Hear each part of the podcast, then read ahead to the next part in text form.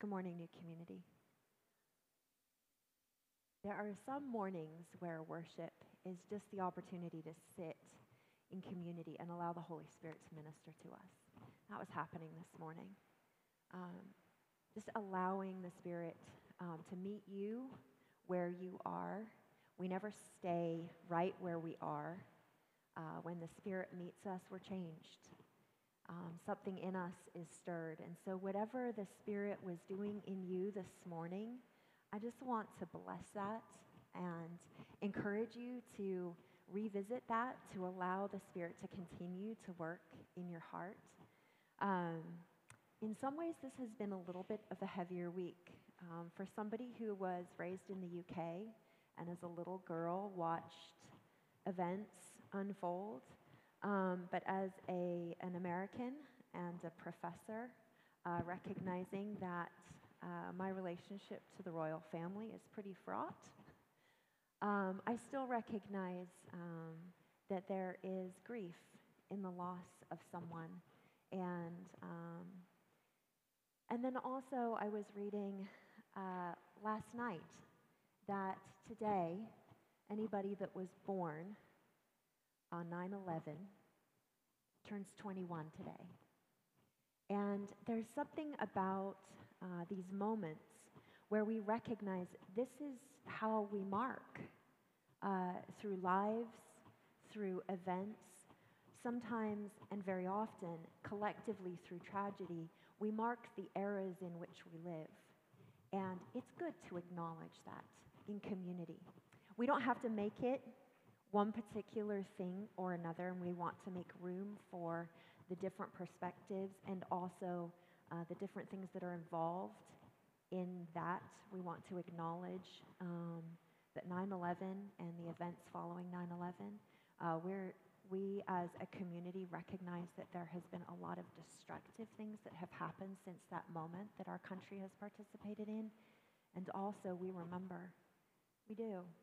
And so, in that, we sort of sit this morning and we create space together for each one of our hearts, for where we are as a collective, and then to acknowledge that as a community, we participate in a greater community and in this country. And in this, we want to be light and we want to show the kingdom. And so I just want to pray for us this morning um, and to bless us as we start into the word. Holy Spirit, we thank you for your presence here this morning. We thank you that you meet us where our hearts are, uh, that there is grief that we carry. Um, some of us remembering 9 11 this morning, some of us grieving um, for the UK and with the UK, um, and some of us just carrying our own private griefs. That in each one of these that you are present, that you minister to us, um, that you are part of our healing um, process, and that we can walk with you through our healing and into deeper healing, but we also recognize that as members of a kingdom, we are a part of bringing light and being um, those who walk alongside others who grieve. And so, here this morning, even as we celebrate our students moving up, even as we have a picnic this afternoon, that we hold these things together and intention. And we love that you love us so very deeply that you have made space for us, each one of us, just as we are, just where we are. And we bless that this morning and ask that you would be honored as we look to you as our source. In Jesus' name, amen. For any other kiddos who are headed out, uh, you, I think kids were dismissed, but I was also told to dismiss kids. So just if anybody else needs to leave, you're good. Otherwise, if you need to get coffee, um, grab coffee. And um, I'm going to jump into uh, the sermon this morning. we have been, yeah, you can head up if you want to. Okay. Um, we have been uh, started into a new series. Um, Kevin started last week with an introduction to the book of Mark. And so, one of the things that we see um, in the book of Mark is uh, source material, starting out. Source material for uh, the book of Matthew, um, source material for um, potentially the book of Luke as well. Um, Mark was, uh, a, was mentored by Peter and was the one who initially recorded the life and ministry of Jesus of Nazareth. Uh, one of the things that we see about the book of Mark is that it's this punchy, fast paced book that identifies, starts with the ministry of Jesus, and identifies what it is to be a disciple of Jesus.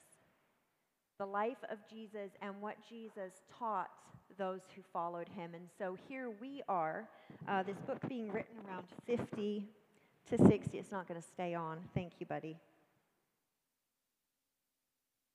Um, 50 to 60 AD. Um, and what we see is a book that laid out what followers of Jesus um, were called to. And so last week, as Kevin was talking about sort of the initial introduction, um, we see a couple of things in who John the Baptist is. So we open up with the baptism of Jesus, and we see a couple things about who John the Baptist is and how this book unpacks. If you have your Bible or if you have um, an app and you would like to turn to the book of Mark, um, we will take a look at the first 11 verses, concentrating specifically on the last three. Um, so, right here at the beginning of Mark, the beginning of the gospel of Jesus Christ, the Son of God, as, as it is written in Isaiah the prophet Behold, I send my messenger before your face, who will prepare your way. The voice of one crying in the wilderness, Prepare the way of the Lord, make his paths straight. John appeared baptizing in the wilderness and proclaiming a baptism of repentance for the forgiveness of sins. And all the country of Judea and all Jerusalem were going out to him and were being baptized by him in the river Jordan, confessing their sins. Now John was clothed with camel's hair and wore a leather belt around his waist and ate locusts and wild honey. And he preached, saying, After me comes he who is mightier than I, the strap of whose sandal I'm not worthy to stoop down and untie. I have baptized you with water, but he will baptize you with the Holy Spirit. So, a couple of things that Kevin highlighted last week. One is that for 400 years, the children of Israel had been waiting. Uh, they had been waiting for this prophetic voice. And they were used to prophetic voices. We have Isaiah and Malachi who are actually quoted right here in this passage. But the prophetic, prophetic voices had gotten kind of quiet. And they were also waiting. Prophecy had said that there would be one who would be the forebearer of Messiah, and he would be like Elijah, or he would operate in the spirit of Elijah. And so when John shows up, it's identified that he was filled with the Spirit even from his mother's womb. That he was filled with the Spirit of God, which we as New Testament people recognize that after Acts 2, we all are filled with the Spirit of God, but that was not common prior to Acts 2. The Spirit of God was on the prophets in order to communicate the will and the purpose of God to the people. And so, without that prophetic voice, they had the scripture, they had the law, and they just needed to progress forward with what they had been told to do and to wait. And so the expectation had grown, and there was a desire for the fulfilling of that messianic prophecy that Messiah would come, and that when Messiah came, there would be a new kingdom established. So here we have um, the Jews living in oppression in Palestine, and this prophetic voice comes. Now, one in the desert was the Essenes. And so the Essenes um, were a kind of withdrawn group, and John was part of that community, had been raised in that community. And there were two types of baptism or um, kind of dunking that was full body dunking that occurred at the time. And one was for purification, that was part of Jewish law, and the other was for sanctification. Now, I'll tell you, as a kid, here we're going to get to Jesus' baptism, but as a kid, I will tell you, I was a little bit confused that Jesus needed to be baptized. I was told over and over again he was acting in obedience to the Father, but I'll be honest, there was a part of me that was like, but he was sinless, so he needed to be baptized. So I was baptized when I was seven. And it was very clear to me that, like, I had given my life to Jesus, and I wanted people to know that I'd given my life to Jesus, and my sins had been forgiven, and I wanted people to know that. And why did Jesus' sins need to be forgiven? Because he, did, he didn't have any sins? Wasn't that kind of the point? And, like, so that part never quite made sense to me. And I was working on this sermon, and I was reading about baptism, particularly in the Jewish tradition and that there were these two forms of baptism, and one was purification and the other was sanctification. We, as new believers, participate in both when we experience baptism. When we choose baptism, we are both identifying that we have been forgiven and that we have been made pure by Jesus Christ, and that we have now been set apart, that the love of God has set us apart. We live into that, right? So it's both for us. For Jesus, there is a setting apart that takes place. So here we are, and we've got John, and he is baptizing, and people are coming from all over. So he's out in the wild, and people are coming from the city. And this morning, I want to take a look specifically at these last three passages. In those days, starting in verse 9, Jesus came from Nazareth of Galilee and was baptized by John in the Jordan. Uh, they were cousins, Jesus and John, but uh, records indicate that they probably hadn't seen each other for about 25 years. And so clearly, John recognizes Jesus, but we're not entirely sure if that's because they were cousins or because it was the Spirit of God identifying to John that this is the Messiah. So, did he recognize his cousin? And in that moment, did he also recognize the Messiah? I love the idea that John was having a real moment here, that this kind of blew him away in a big way.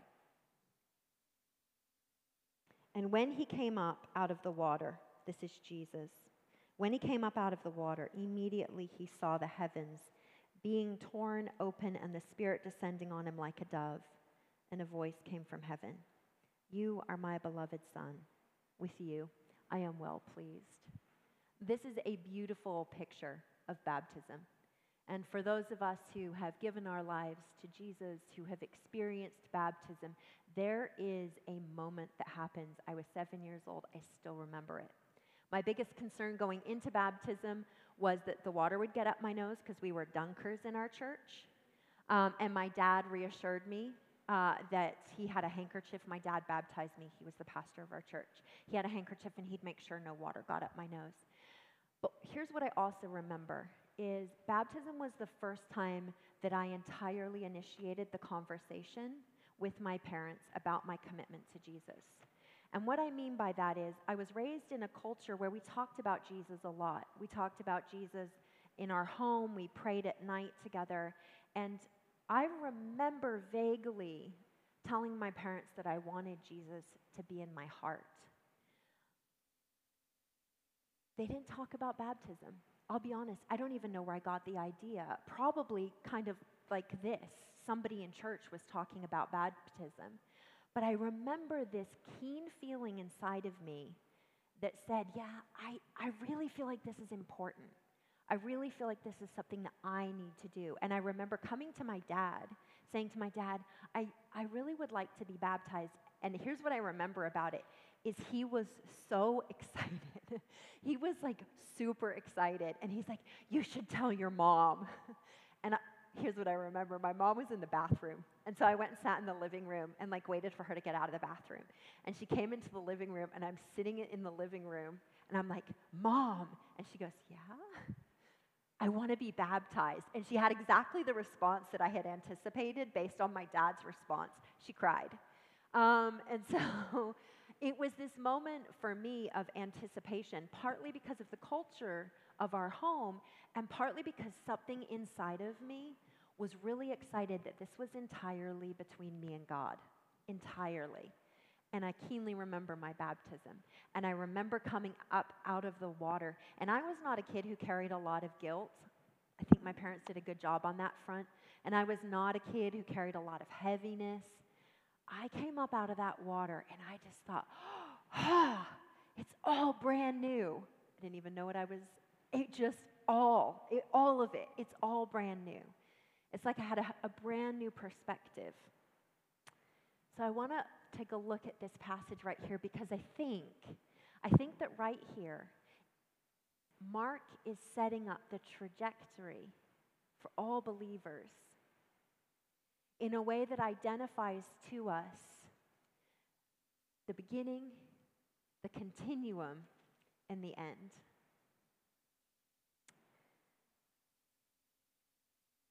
There's so little said here. In those days, Jesus came from Nazareth of Galilee and was baptized by John in the Jordan.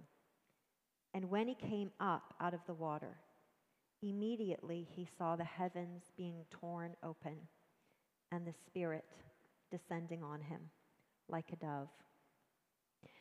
If you want to, you can turn to Matthew 27 51.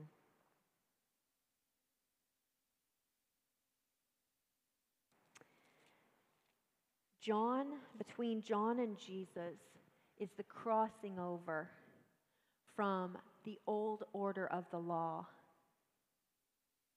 and the promise coming Messiah to the fulfilling of the law and the new kingdom that comes in Jesus.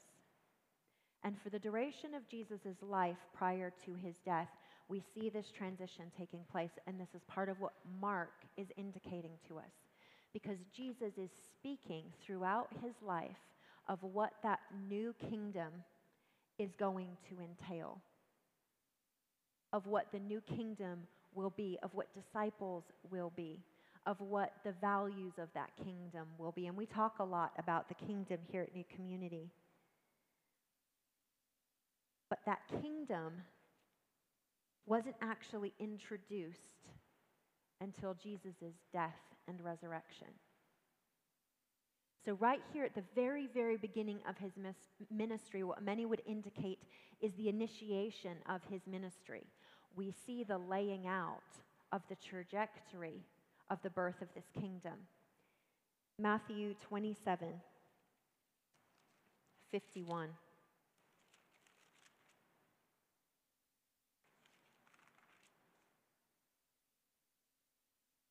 This is following the death of Jesus.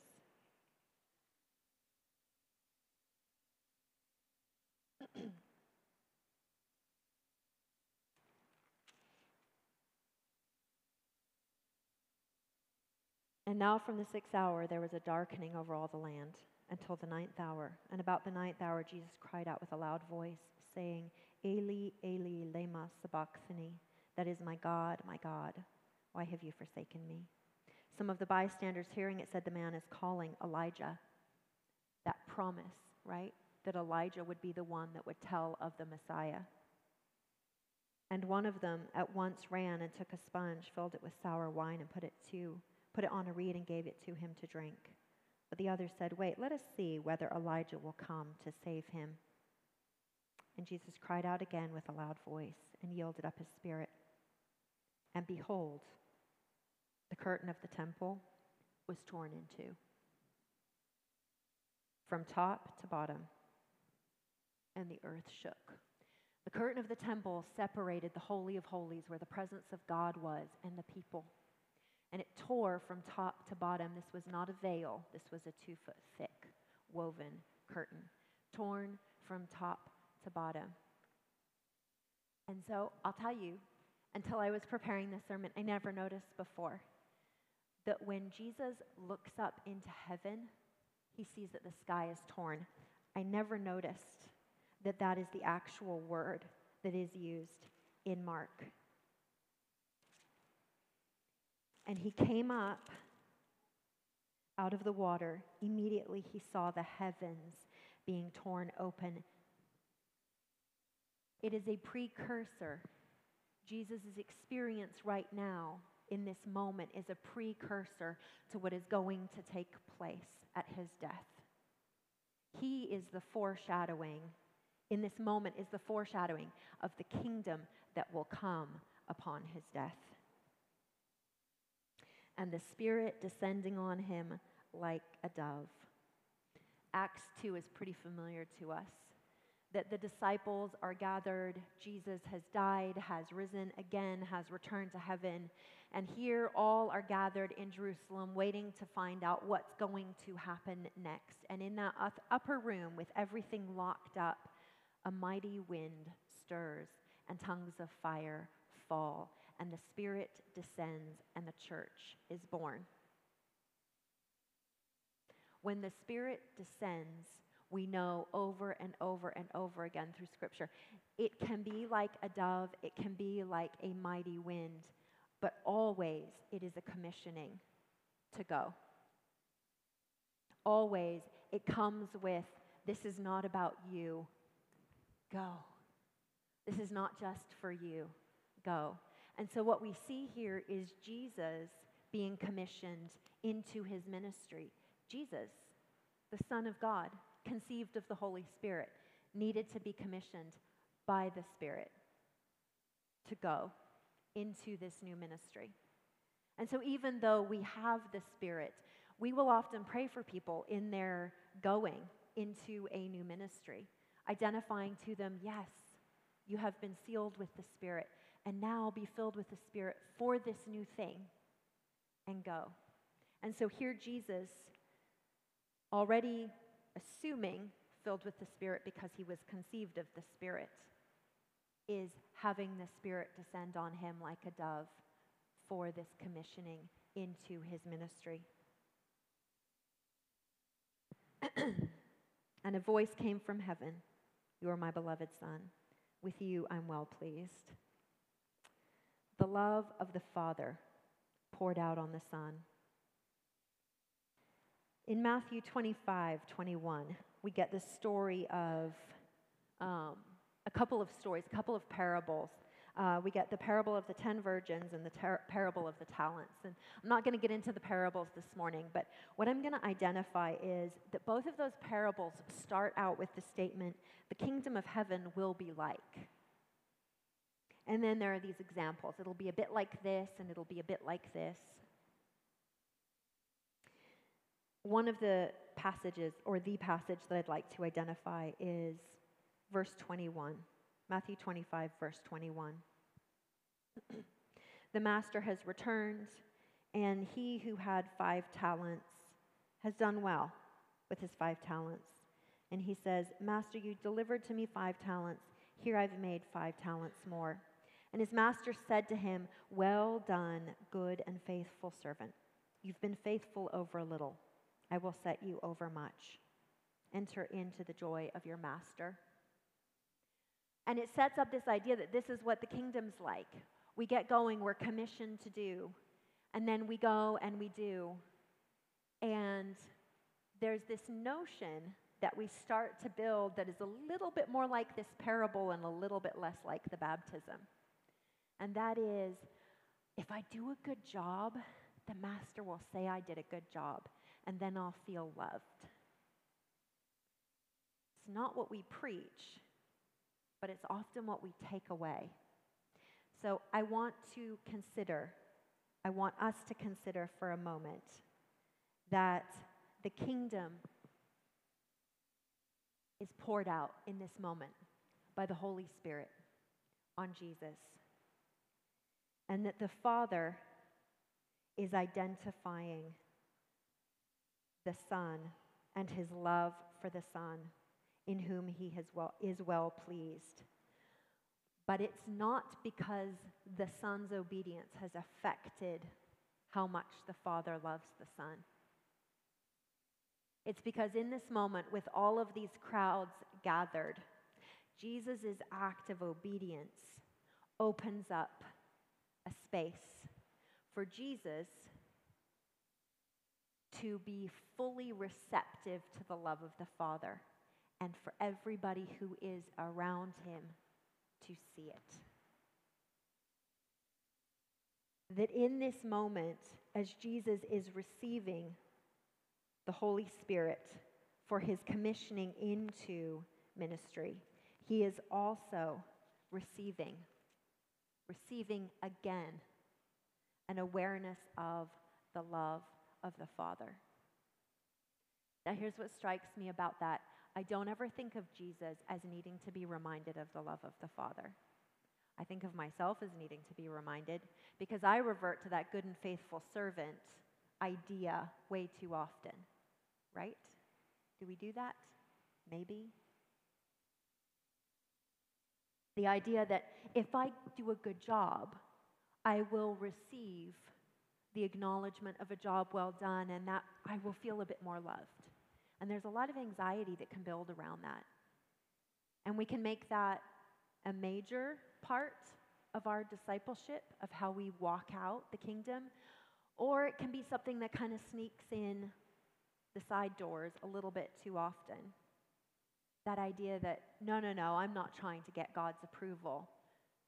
But I get super stressed when I think about how I'm not doing this thing. Should, should I be leading a Bible study? Should I? I mean, I haven't done a quiet time in a while, and and you kind of get into this tangle of thoughts and feelings about, yeah, how does God really feel about me? Um, and then we have to revisit the love of the Father and how often do we think that Jesus knew and was in communion with the Father all the time? Did Jesus need to be reminded? I think probably not. And so, why?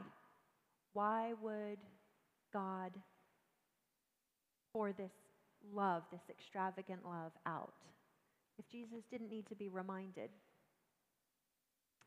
Because God is extravagant. Because of the love of God doesn't change. Because it doesn't matter what the need for the love of God is, in the sense that it's just constant and huge and being poured out. And sometimes we're not entirely sure about it, but the life of the disciple is a life of living into the love of God more than it is a life of doing. And so often we get tangled up with the doing and we get a little stuck because the doing turns into our ability to receive the love of God. Jesus lived in a space of reception to the love of God. And in this moment, he is doing. And that doing opens up a receiving and an awareness of the love of God. Maybe in a new way for him, I don't know, but certainly in a way that those around him were able to perceive it. You are my beloved Son. With you I am well pleased. With the Spirit comes a constant reminder that we are beloved.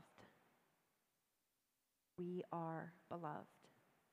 Always, ongoing, never ending, always pursued by the love of God. And so, what is the part that obedience plays in that? Obedience makes us tender to that love. Not obligated, but tender to that love. Think about some of the relationships that you're in a relationship with a, a dear friend, a relationship with a partner, a relationship with a parent or a child. when you are secure in that relationship, the pouring out and the response to the love that already exists is in obedience to that love. Now, sometimes, particularly in this context in a church, we have heard a different message. We've heard a message that has said, you need to be obedient. You need to be obedient to what's being told you from up here. You need to be obedient to how we read scripture. You need to be obedient, dot, dot, dot. And what's implied is if you are not, we will withhold relationship. If you are not, this will be withheld or that will be withheld. And what gets communicated is that the love of God is withheld when we are not obedient. That's really painful and is really terrifying. Why? Because the love of God sustains us. So the notion that it would be withheld from us until we get it right is genuinely terrifying. And not what's happening here. It's not the love of God to be withheld. The love of God was poured out and continues to be poured out. And when we walk in obedience to that love, it's like the atmosphere we were born for. We're walking in that atmosphere. It's like being obedient to gravity. It hurts when you're not. But being careful how that gets filtered. We're obedient to the love of the Father, not how somebody tells us that love does or does not exist. So I would like to encourage you. If you are somebody who struggles receiving that love, if you are somebody who is not entirely sure about the love of God, would you open up to somebody trustworthy about that?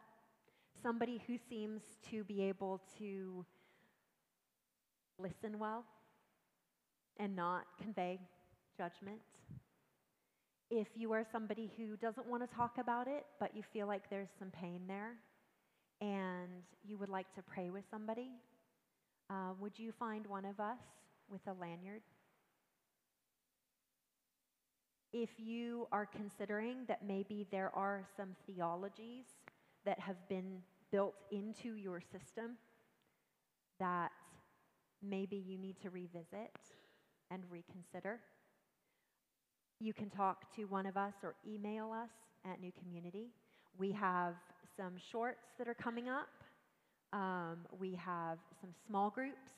Um, I would encourage you to enter into some community where you can be encouraged in your theology and in your understanding of Scripture as the Holy Spirit continues to do this work in you. May we find community so that as we find ourselves wanting to walk in obedience, as the atmosphere of love, that we would always be confident of the love. That is the love of the Father for us, even as the love of the Father for the Son was poured out. Eugene Peterson has a quote that I love. Joy is not a requirement of the of Christian discipleship, it is a consequence. It's not what we have to acquire to experience life in Christ, it is what comes to us when we're walking in the way of faith and obedience. My prayer for us, new community, is that we are able to celebrate the life of obedience because it is, it, it is the atmosphere of love.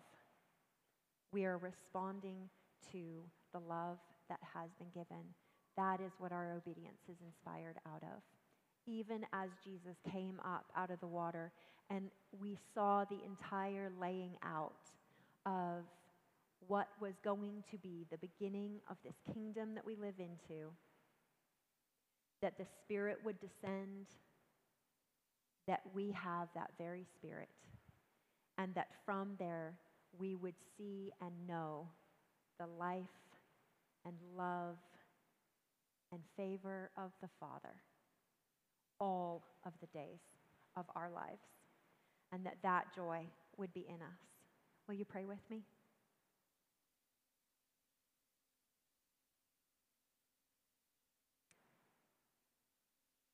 Loving God, as we have looked at this moment of obedience in the life of Jesus this morning, and we have seen Holy Spirit what that moment brought about a meeting of heaven and earth. May each one here experience moments of joy and transcendence as heaven meets earth in them as they walk out a life of obedience. For those who are tired and weary, would you give them rest? for those whose theology sometimes entangles them? Would you speak truth? That each one of us would find ourselves growing in the life of obedience that you have called us to. And that in that there would be a deep and reverberating joy. We ask this in Jesus' name. Amen.